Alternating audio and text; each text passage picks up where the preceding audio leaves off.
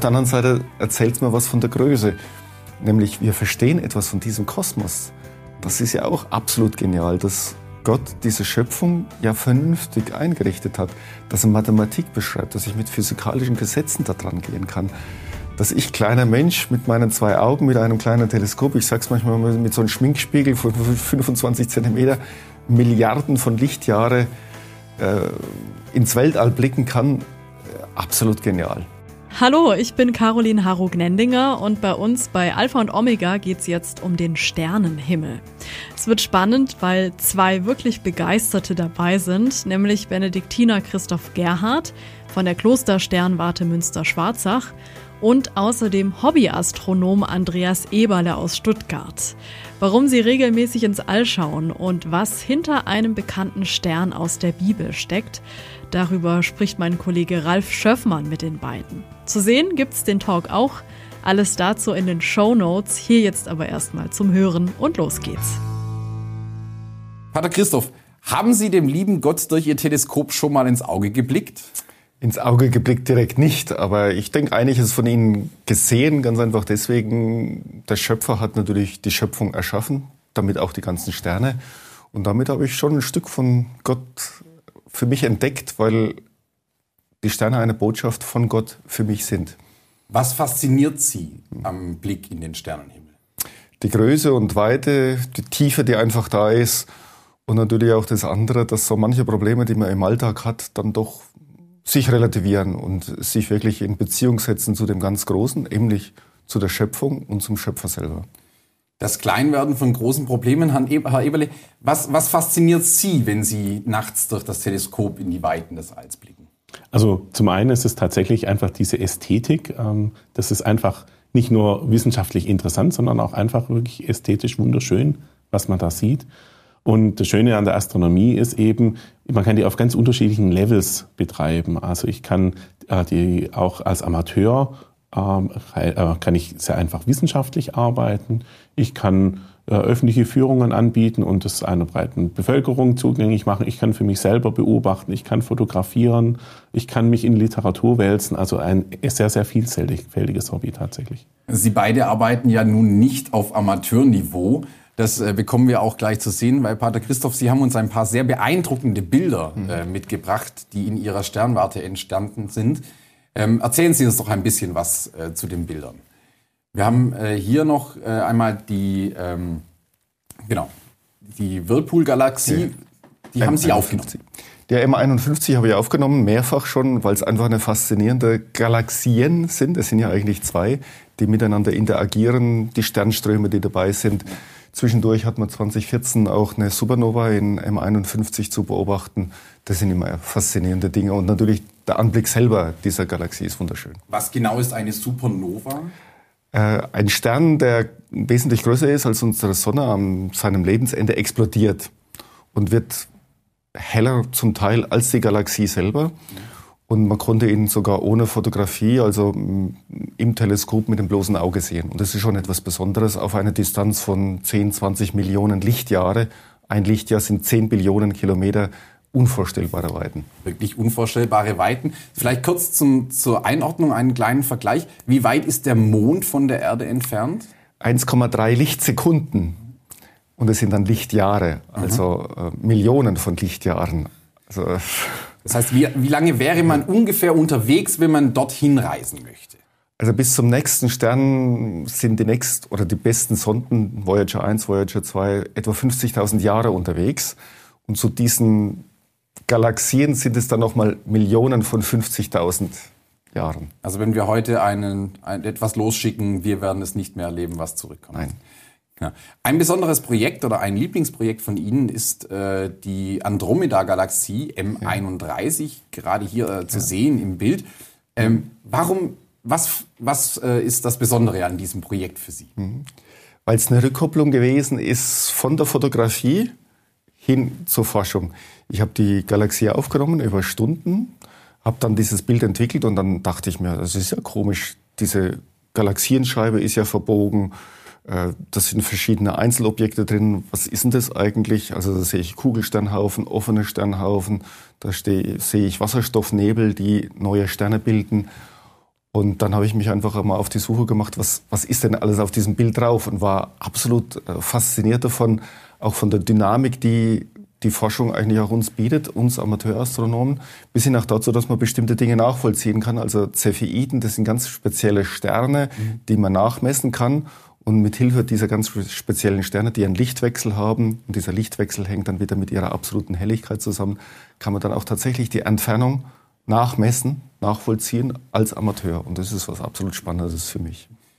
Inwieweit äh, sind Ihre Ergebnisse, Herr Eberle, wenn Sie als Hobbyastronom forschen, inwieweit finden diese Ergebnisse dann in der Forschung auch Berücksichtigung? Äh, das wird tatsächlich berücksichtigt. Also die Verbindung zwischen Amateuren und Profis läuft heutzutage sehr, sehr gut. Internet sei Dank. Ähm, und ähm, die Amateure, die haben quasi ihre Nischen gefunden, wo sie sehr wichtige Beiträge zur Astronomie liefern können.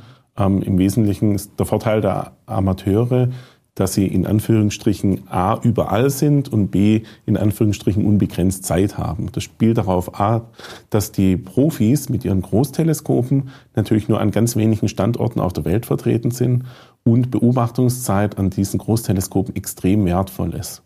Ähm, jetzt gibt es aber häufig auch astronomische Ereignisse, die nur von einem bestimmten Ort aus zu sehen sind oder die nur mit einer sehr geringen Wahrscheinlichkeit irgendwie stattfinden und ähm, niemand würde jetzt auf die Idee kommen und, und zu sagen, äh, das Hubble Space Teleskop soll rund um die Uhr mal Richtung Mars schauen, um zu sehen, ob sich ein neuer Staubsturm bildet. Dagegen Amateure machen das zum Beispiel, die überwachen den mehr oder weniger rund um die Uhr, immer wenn sie ihn sehen können, wird äh, fotografiert irgendein Amateur gerade den Mars. Und wenn sich dann ein Staubsturm bildet, dann wird Alarm geschlagen und dann dauert es auch in der Regel keinen Tag, bis eins der, der großen Teleskope dann nachschaut und detaillierter nochmal untersucht, was da ist. Also solche Überwachungstätigkeiten ähm, oder so ist eine wichtige Aufgabe von den Amateuren. Sie sind sozusagen die Vormelder für die großen Ereignisse. Ja, genau. Also wir machen durchaus auch eigene ähm, Messungen, die man dann auch dazu beitragen äh, kann. Mein Spezialgebiet innerhalb der Astronomie sind zum Beispiel sogenannte Sternbedeckungen. Wir nutzen es aus, ähm, die Konstellation, wenn äh, sich irgendein Objekt genau auf der Sichtlinie zwischen uns und irgendeinem Hintergrundstern ähm, äh, bewegt. Wenn jetzt irgendein Asteroid zum Beispiel genau vor, von uns aus gesehen vor einem Stern vorbeifliegt, dann sieht es für uns so aus, als ob der Stern irgendwie für zwei, drei Sekunden verschwindet. Und diese Zeitdauer können wir besonders präzise messen und dann sehr, sehr genau Größe und Form von diesem Asteroiden zum Beispiel bestimmen. Faszinierend, was alles so geht. Auch von Ihnen haben wir noch ein faszinierendes Bild äh, bekommen, und zwar vom sogenannten Pferdekopfnebel. Ähm, erzählen Sie uns doch einmal ein bisschen was zu dem Pferdekopfnebel. Warum heißt der so und äh, wo ist der? Also warum es so heißt, man, kann man sich ähm, sozusagen schon vorstellen. Da gibt es diese, diesen Dunkelnebel, ähm, der vor dem hell erleuchteten, äh, rötlich leuchtenden Wasserstoff ähm, sich hier abbildet. Ähm, daher der Name ist jetzt ein Objekt klassisch ähm, von Winter. Ist ein bisschen ein gemeines Objekt, weil es unglaublich schwer ist, ihn visuell zu sehen, ähm, aber verhältnismäßig einfach eigentlich sogar ist, ihn äh, zu fotografieren. Und es ist aber einfach ein schönes Beispiel dafür, wie bunt das All doch ist. Also unsere Augen, für, für unsere Augen wirkt das All im Wesentlichen dann doch irgendwie so schwarz-weiß. Mhm. Aber da ist so viel Farbe tatsächlich mit im Spiel, dass es an manchen Stellen schon fast kitschig äh, wirkt, wenn man dann irgendwelche blauen Reflexionsnebel und roten Emissionsnebel und äh, hier ein Dunkelnebel und so. Also da ist sehr, sehr viel Vielfalt mit dem Bild. Sie sagen, er ist relativ einfach zu fotografieren. Heißt das, ich kann jetzt ähm, das Handy einfach zücken und den äh, Nebel ablichten oder was heißt einfach zu fotografieren? Ja, mit dem Handy wird es nicht ganz gelingen. Also Handys sind jetzt ähm, für die Art von Objekt nicht geeignet, aber ähm, äh, relativ einfach ist deswegen, weil man nicht keine besonders hohe Brennweite braucht. Je größer die Brennweite, umso größer die Probleme in der Regel in der Astronomie ähm, weil die Schwierigkeit ist, wir sind in Belichtungszeiten, die so lang sind, dass ich ähm, während das Bild aufgenommen wird, auch noch die Erdrotation ausgleichen muss. Und das ist dann schon etwas komplizierter. Ähm, und äh, in diesem etwas komplizierteren Feld ist das dann aber trotzdem noch eine vergleichsweise einfache Aufnahme. Das kann man dann noch deutlich steigern ähm, je, je höher die Brennweite geht oder je tiefer man belichtet. Nun beobachten Sie als Hobbyastronom ehrenamtlich in einem Verein äh, in Stuttgart auf der Volkssternwarte, auf der Ulandshöhe die Sterne. Ähm, auch dazu haben, wir uns, äh, haben Sie uns ein äh, Bild Ihrer Sternwarte mitgebracht. Ähm, Erzählen Sie das mal, die Stuttgarter Volkssternwarte ist eine der ältesten öffentlich zugänglichen Sternwarten äh, überhaupt. Genau, also ähm, tatsächlich unser Verein wird jetzt nächstes Jahr 100 Jahre alt. Ähm, und äh, wir durften die dritt- oder viertälteste öffentlich zugängliche Sternwarte Deutschlands sein. Mhm. Ähm, sind sehr, sehr aktiv, was so Öffentlichkeitsarbeit angeht. Sind wir auch sehr stolz drauf, ähm, weil wir machen im Jahr ungefähr 200 Veranstaltungen bei uns auf der Sternwarte. Und das wirklich nur mit ehrenamtlichen Leuten, die das einfach aus Freude am Hobby Astronomie einfach anderen Leuten vermitteln wollen. Und das ist schon was Besonderes. Das ist durchaus was Besonderes.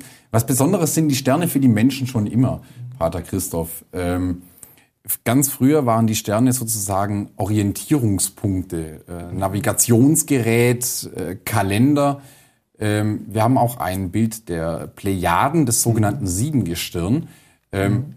Dazu äh, gibt es äh, einen, einen Hintergrund, dass der in der Feldarbeit ganz wichtig war. Wissen Sie etwas darüber?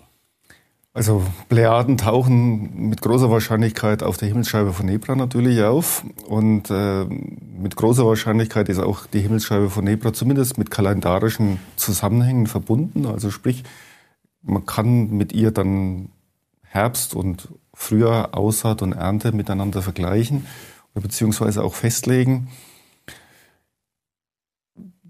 Man weiß allerdings nicht genau, was haben denn die Steinzeitmenschen wirklich dabei gedacht, weil wir haben ja keine Überlieferung direkt dazu. Äh, wo es natürlich sehr stark äh, herauskommt, ist natürlich beim Sirius und bei der Nilüberflutung. Die haben ja einen ganzen Kult über Sotis, hat er dann geheißen. Also wenn Sirius, nachdem er mit der Sonne am Sternhimmel, am Taghimmel, muss man sagen, gewesen ist, taucht er wieder früh am Morgenhimmel auf und zeigte dann die Nilüberflutung an. Das war etwas ganz Wichtiges für die Ägypter damals. Also insofern spielen Sterne und natürlich auch äh, der Lebenslauf des Jahres und auch natürlich gerade das Kalendarium eine ganz, ganz wichtige Rolle. Mhm. Es gibt also eine gewisse, also kann man den Sternen auch eine gewisse Abhängigkeit zuschreiben, so wie die Erde die Gezeiten abhängig sind vom Mond. Gibt es solche Abhängigkeiten auch bei den Sternen? Nein, das nicht. Das nicht. Ne. Aber was ja immer mal wieder äh, den Sternen zugeschrieben wird, ist, dass man in den Sternen die Zukunft lesen kann. Ähm, Sie beide betreiben nun Astronomie. Äh, wie unterscheidet sich das von der Astrologie? Also bei der Astronomie, der Name sagt ja Nomos, es geht um die Gesetze der Sterne äh, und nicht, was sie uns erzählen. Und es ist wohl völlig klar, durch die Naturwissenschaft, man hat eigentlich keinen vernünftigen Zusammenhang bislang zwischen den Sternen, den Planeten und unserem Leben hier auf der Erde gefunden. Es gibt einfach dann naturwissenschaftlich nichts. Und da muss man jeden schlichtweg enttäuschen, der bei den Astronomen nach astrologischen Horoskopen sucht. Das gibt es nicht. Man muss, muss, das natürlich auch historisch sehen. Ähm, äh, sozusagen ursprünglich, wir hatten es zum Beispiel angesprochen, war die Astronomie eben auch Teil der Kalenderrechnung. Das heißt, die Astronomen waren in der Lage, so etwas Großartiges vorherzusagen, wann es denn wieder Sommer wird ähm, dann war es irgendwie logisch, ja, dann werden die doch auch wissen, äh, dann werden sie auch so was Einfaches hinkriegen, wie mein persönliches Schicksal zu kennen, wenn sie so die großen Zusammenhänge kennen. Mhm. Also das ist so, so mit die Entstehungsgeschichte. Ähm, das heißt, ähm, ich, äh, ursprünglich waren die, äh, war das noch nicht getrennt miteinander und ähm, erst so vor 400, 500 Jahren hat sich dann die Astronomie zu einer echten Wissenschaft ähm, sozusagen entwickelt. Wenn die Astrologie, da macht man sich gerne ein bisschen lustig drüber, ähm, auf ihren über 2000 Jahre alten Sternkarten sitzen geblieben sind und ähm, wenn man dann irgendwie in seinem tollen Jahreshoroskop oder sonst was nachliest, die Zuordnung, in, äh, wer welches Sternbild vermeintlich ist, ähm, beruht auf einer Sternkarte, die über 2000 Jahre alt ist und dadurch, dass die Erdachse ein bisschen eiert, hat sich das Ganze so um anderthalb Sternbilder inzwischen schon verschoben. Bräuchte diese Sternkarte sozusagen ein Update? Ja, ja es, es, es, es, es wird es wird's jetzt nicht besser machen, aber es zeigt allein ähm, sozusagen, die wollen mir was für morgen sagen, aber sind eigentlich noch mit einer 2000 Jahre alten Sternkarte unterwegs. Ähm, ja. Das heißt, wenn das Jahr 2020 jetzt gerade erst begonnen hat äh, und äh, jemand verkauft es, das steht unter einem guten Stern, muss man das durchaus etwas kritisch betrachten. Ja, also zumindest, wenn man damit was verkaufen will, weil da geht es schlichtweg ums Geschäft, nichts anderes. Also, aber ähm, Sie haben vorher gesagt, die Astronomie, der Nomos, mhm. die Gesetze sind wichtig. Ähm, mhm. Es gibt aber keinen äh, Zusammenhang zwischen den Gesetzen und äh, also zwischen den Gesetzen auf der einen Seite und dem, zwischen dem, was passiert auf der Erde. Aber mhm. einen ganz wichtigen theologischen äh, mhm. Gesetzesanker gibt es ja dann doch wieder. Also die mhm. Sterne spielen natürlich auch in der Bibel eine große Rolle, mhm. Pater Christoph. Und ja. ein Stern ganz besonders. Jetzt gerade Weihnachten ist gerade ähm, liegt hinter uns und dort gibt es einen ganz äh, wichtigen Stern, der jetzt auch vor ein paar Wochen wieder von äh, Hunderten, von Tausenden von Kindern wieder in die Häuser getragen wurde, der Stern von Bethlehem. Gab es den Stern von Bethlehem wirklich?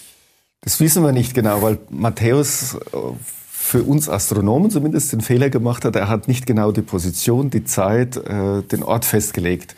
Von der Seite aus kann man es nicht nachvollziehen, was für ein Stern ist denn das gewesen, was er denn da gemeint hat. Ein interessanter Hinweis ist für mich schon, in der Bibel wird ja normalerweise die Astrologie sehr, sehr kritisch betrachtet, auch im Neuen Testament. Und da gerät ausgerechnet so eine Geschichte von diesen Sterndeutern rein. Und Matthäus sagt ja auch ganz klar, sie haben ihre heidnische Wissenschaft, in Anführungszeichen, ihre Sterndeutung. Und über diese heidnische, heidnische Wissenschaft kommen sie zu Jesus an die Krippe und bekennen ihn, und das ist ganz wichtig, als König der Juden. Und es gibt zwei Stellen im Matthäus-Evangelium am Anfang und am Ende, wo Heiden ihn als König der Juden bezeichnen und auch bekennen der heidnische Hauptmann zum Schluss unterm Kreuz und eben die drei Weisen an der Krippe. Und das ist eine ganz wichtige Aussage, äh, die für mich die Barockmaler ungemein gut verstanden und aufgenommen haben, wenn man nicht so ein barockes Bild anschaut von der Anbetung der Könige, wie es dann so schön heißt.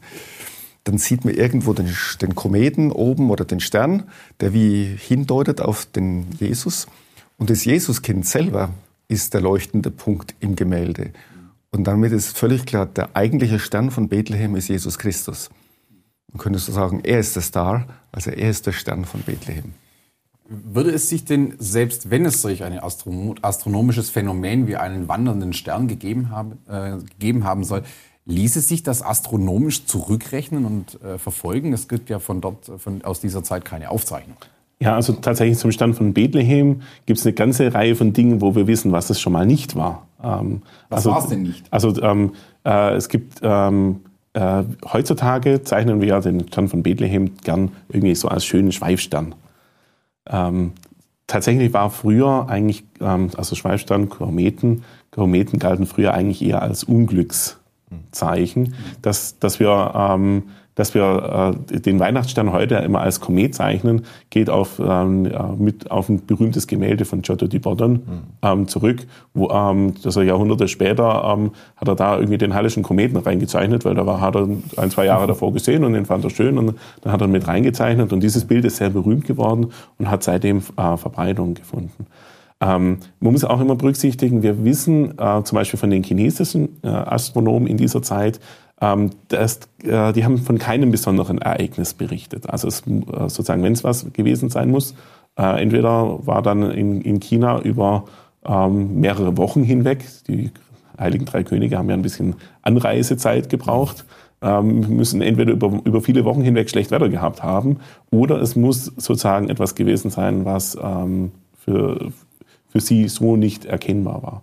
Und es, es gibt ähm, eine sehr schöne ähm, äh, Theorie, ähm, wo es um eine besondere äh, Konstellation ähm, der Planeten geht. Auf die ist als erstes ähm, Kepler ähm, tatsächlich mhm. gekommen. Ähm, und zwar er hat eine ähm, äh, Konjunktion, nennt man das astronomisch, also eine, eine enge Begegnung ähm, zwischen zwei großen Planeten gesehen. Und witzigerweise hat er passend dazu, wir hatten es eingangs erwähnt, auch eine Supernova entdeckt, mhm. Die man sogar mit bloßem Auge sehen konnte. Pater Christoph, in, in Ihrem Buch Astronomie und Spiritualität gehen Sie, glaube ich, genau auch auf diese genau, äh, ja. Konstellation, auf diese Konjugation ein. Was, was hat es damit auf sich? Diese Konjunktion war halt schon was Besonderes, weil es eine dreifache Konjunktion gewesen ist, noch dazu im feurigen Dreieck, das wieder für Kepler eine besondere Bedeutung hatte, von astrologischen her. Dann kam noch eben der Mars dazu und ein neuer Stern leuchtete auf, den er selber 1604 beobachtet hat. Und er hat es dann praktisch zurückgerechnet und für ihn war das dann auch noch eben die größtmögliche Konjunktion von Saturn und Jupiter und Mars, der noch dazu kam. Und deswegen war für ihn klar, dass da ein neuer Stern aufleuchten musste, damals am Jerusalemer Himmel oder am Himmel von Bethlehem. Aber wie schon erwähnt, die Chinesen haben nichts beobachtet in der damaligen Zeit. Man weiß auch sonst nichts davon. Und leider ist ähm, zumindest naturwissenschaftlich die These, die Hypothese von Kepler nicht haltbar. Weil die Planeten in unserem Sonnensystem bewirken keine Supernova außerhalb des Sonnensystems, auf keinen Fall. Auf der anderen Seite, mich würde es nicht wundern, das ist ja immer ein bisschen unser Problem unserer heutigen Zeit. Wir hätten gerne so ein Handyfoto, eben wie Sie es vorhin so gesagt haben. Ne? Wir hätten gerne so ein Handyfoto mit den am besten drei Königen und Ein Selfie. ja, ähm, und das war nicht das Interesse von Matthäus gewesen, als er das Evangelium geschrieben hat, sondern er wollte etwas äh, seinen Lesern davon vermitteln, wer dieser Jesus ist. Und das hat er geschafft in der damaligen Zeit. Und, Und er äh, hat sich hier dieses literarischen Mittels des Bedient, Sternes ja. bedient, das ja durchaus auch bei anderen Herrschern aus dieser Zeit äh, Üblich vor, war. üblich Ja. war und vorkommt. Ja. Wobei ich muss ehrlich zugeben, wir wissen auch das andere nicht. Ne? Nur weil wir es naturwissenschaftlich nicht beweisen können, heißt ja nicht, dass es nicht passiert ist. Von der Seite aus, äh, mich würde es am Ende nicht wundern, wenn tatsächlich dann die drei Weisen kommen und mir irgendwann mal erzählen, pass mal auf, das und das war's gewesen. Ja, Aber was wir mit Sicherheit festhalten können, Mhm. es war kein Stern mit einem Schweif. das ist ziemlich das sicher. Ist, das ist Ja. ziemlich sicher. Nun, es gibt ja im Himmel auch noch äh, andere Objekte Mhm. äh, zu beobachten, nicht nur die Sterne. Äh, Sie beide blicken durch ihre Teleskope auch Mhm. äh, hinauf zu den Planeten. Sie, Pater Christoph, haben uns ein Lieblingsbild Mhm. Ihres, äh, also ein Bild Ihres Lieblingsplaneten mitgebracht. Ja. Ähm, erzählen Sie doch mal, was sieht man denn da? Welchen Planeten und warum ist es Ihr Mhm. Lieblingsplanet? Also das ist der Jupiter, den man da sieht. Äh, Was mich fasziniert einfach an diesem Jupiter ist, dass man über längere Monate hinweg ihn beobachten kann. Und äh, er verändert ständig sein Aussehen durch die dynamische Atmosphäre. Er hat den großen roten Fleck, der hier dreimal größer ist als die Erde, der die Farbe ändert, der innere Strukturen ändert. Äh, Von der Seite aus ist Jupiter ungemein spannend zu beobachten und auch immer was Neues. Und natürlich kommen dann noch seine vier galileischen Monde noch mit dazu. Es gibt Sonnenfinsternisse. Also so eine richtige Dynamik. Es ist ja ein kleines, sage ich jetzt mal, Planetensystem für sich praktisch, das man da beobachten kann. Könnten Sie sich vorstellen, auf Mission in den, ins Weltall zu gehen, also auf dem Jupiter dann irgendwann Mission? Sollte es dort Leben geben? Ja, Jupiter ist ziemlich ungesund für uns Menschen, leider wegen der Radiostrahlung. Von der Seite aus wäre ich vorsichtig. Es gibt ja zumindest die Vermutung, dass unter der Eiskruste des äh, ähm, Jupitermondes Europa vielleicht in diesem Ozean, der unter diesem Eispanzer ist, äh, zumindest primitives Leben gibt. Herr Eberle, haben Sie auch einen Lieblingsplaneten? Ja, ähm, wir hatten es äh, vorher schon mal diskutiert. Also bei mir Jupiter ist sehr spannend, ähm, aber hat nur Rangliste 3. Die Dynamik ist wirklich toll. Ähm, tatsächlich bei Nummer 2, da wäre ich dann beim Saturn, ähm, weil einfach diese Ästhetik mit diesen super feinen Ringen, die man sehr schön im Teleskop auch wirklich sehen kann, ist einfach schon, schon was Besonderes. Die Nummer 1 an Planeten ist aber bei mir immer noch die Erde. Ja, dann bräuchte es noch einen Rückspiegel im All, dass Sie die Erde noch von außen betrachten können, oder? Oder wären Sie bereit, auch äh, mal, um die Erde zu beobachten, auch mal hinauszufliegen? Also es wäre reizvoll, mal von dort aus zu schauen. Allerdings ist die Anreise mit unserer Raketentechnik doch etwas unsicher und etwas langwierig. Also ist es manchmal auch ganz gut, irgendwie noch ähm, beide Füße auf dem Grund zu halten. Ähm, Sie sind nun die Experten für das Beobachten. Was, was kann man denn jetzt so im, äh, im Winter am Sternenhimmel so mit bloßem Auge, sage ich jetzt mal, äh, beobachten? Was sieht man da so alles? Ja. Ende Januar, Anfang Februar. Wir haben die wunderschönen Wintersternbilder natürlich, die ja auch relativ hell sind. Deswegen meinen viele Leute, gerade im Winter kann man besonders gut Sterne sehen. Hat eigentlich etwas damit zu tun, dass Orion ungemein äh, helle Sterne hat. Die Zwillinge sind da, der Fuhrmann, der kleine Hund, der große Hund. Also es ist wirklich so ein, so ein schönes, man spricht auch vom Wintersechseck. Äh, ein schöner Kreis von hellen Sternen am äh, Himmel zu beobachten. Wir haben Andromeda weiter oben, dann mehr im Westen stehen, mit der Andromeda-Galaxie als nebeliges Fleckchen, zumindest wenn man raus aus Stuttgart oder aus größeren Städten geht, auf einen dunklen Land- Landhimmel. Und dann kann man mit dem bloßen Auge schon mal 2,7 Millionen Lichtjahre schauen. Was einerseits unsere Kleinheit zeigt von uns Menschen, weil zwei Meter gegen 2,7 Millionen Lichtjahre, das kann man eigentlich schon fast mal nebeneinander stellen. Und auf der anderen Seite erzählt es mir was von der Größe. Nämlich, wir verstehen etwas von diesem Kosmos. Das ist ja auch absolut genial, dass Gott diese Schöpfung ja vernünftig eingerichtet hat, dass er Mathematik beschreibt, dass ich mit physikalischen Gesetzen da dran gehen kann, dass ich kleiner Mensch mit meinen zwei Augen, mit einem kleinen Teleskop, ich sag's manchmal mit so einem Schminkspiegel von 25 Zentimeter, Milliarden von Lichtjahre äh, ins Weltall blicken kann, äh, absolut genial, sowas. Kann man, kann man das von Stuttgart aus auch alles äh, so ja. beobachten, Herr Eberle? Oder? Genau, nein, nein, also das, das, geht, das geht alles, sind alles schöne Objekte. Gerade der Orion ist ein sehr bekanntes äh, Wintersternbild. Und auch einige der Objekte, auf die wir vorher schon eingegangen sind, sind jetzt gerade äh, zur Winterzeit sehr schön ähm, zu sehen. Also gerade M31, diese Galaxie in Andromeda, ähm, oder im Orion selber ist auch einiges los. Der Pferdekopfnebel ist ein bisschen schwierig zu beobachten, mhm. aber ähm, da gleich in der Nähe gibt es zum Beispiel auch den schönen großen Orionnebel, ein wunderschönes Sternentstehungsgebiet, wo sich gerade neue Sonnensysteme bilden. Kann man dem sozusagen das Entstehen neuer Sonnensysteme zuschauen. Reicht ein normales Fernglas, wie es viele äh, Menschen zu Hause haben, schon aus, um in den Himmel zu schauen? um Sterne zu sehen? Ja, also man kann tatsächlich ähm, schon mit einem einfachen Fernglas schon eine ganze Menge erkennen. Also auch den Orionnebel lässt sich durchaus schon mit einem Fernglas ausmachen. Und ähm, je detaillierter ich ähm, beobachten will, dann äh, brauche ich eben auch entsprechend Teleskope. Ähm, wobei Teleskope setzt man gar nicht so sehr ein, weil man mit Teleskopen vergrößern kann. Es gibt Objekte, da ist es spannend, vergrößern zu können. Aber meistens ist es ähm, wichtiger, dass Teleskope viel Licht sammeln können viel Licht, äh, viel Licht am Nachthimmel. Pater Christoph, herzlichen Dank. Herr Andreas Eberle, herzlichen Dank. Übrigens, Alpha und Omega mehr als du glaubst ist ein gemeinsames Format der katholischen Bistümer Rottenburg, Stuttgart und Freiburg und des evangelischen Medienhauses Stuttgart. Zu sehen sind die Sendungen bei den privaten Fernsehsendern in Baden-Württemberg, außerdem auf Bibel TV und auf YouTube. Weitere Infos gibt's unter kirchenfernsehen.de und kipp-tv.de. Wenn Sie Fragen, Wünsche und Feedback haben, schreiben Sie uns gerne an podcast.kipp-radio.de. Und wenn Ihnen diese Folge mit einem Ordensmann einer Klostersternwarte gefallen hat, wie wäre es mit der Folge 84 über das Kloster Bohnlanden, das ungewöhnliche Wege geht, um auch in Zukunft bestehen zu können?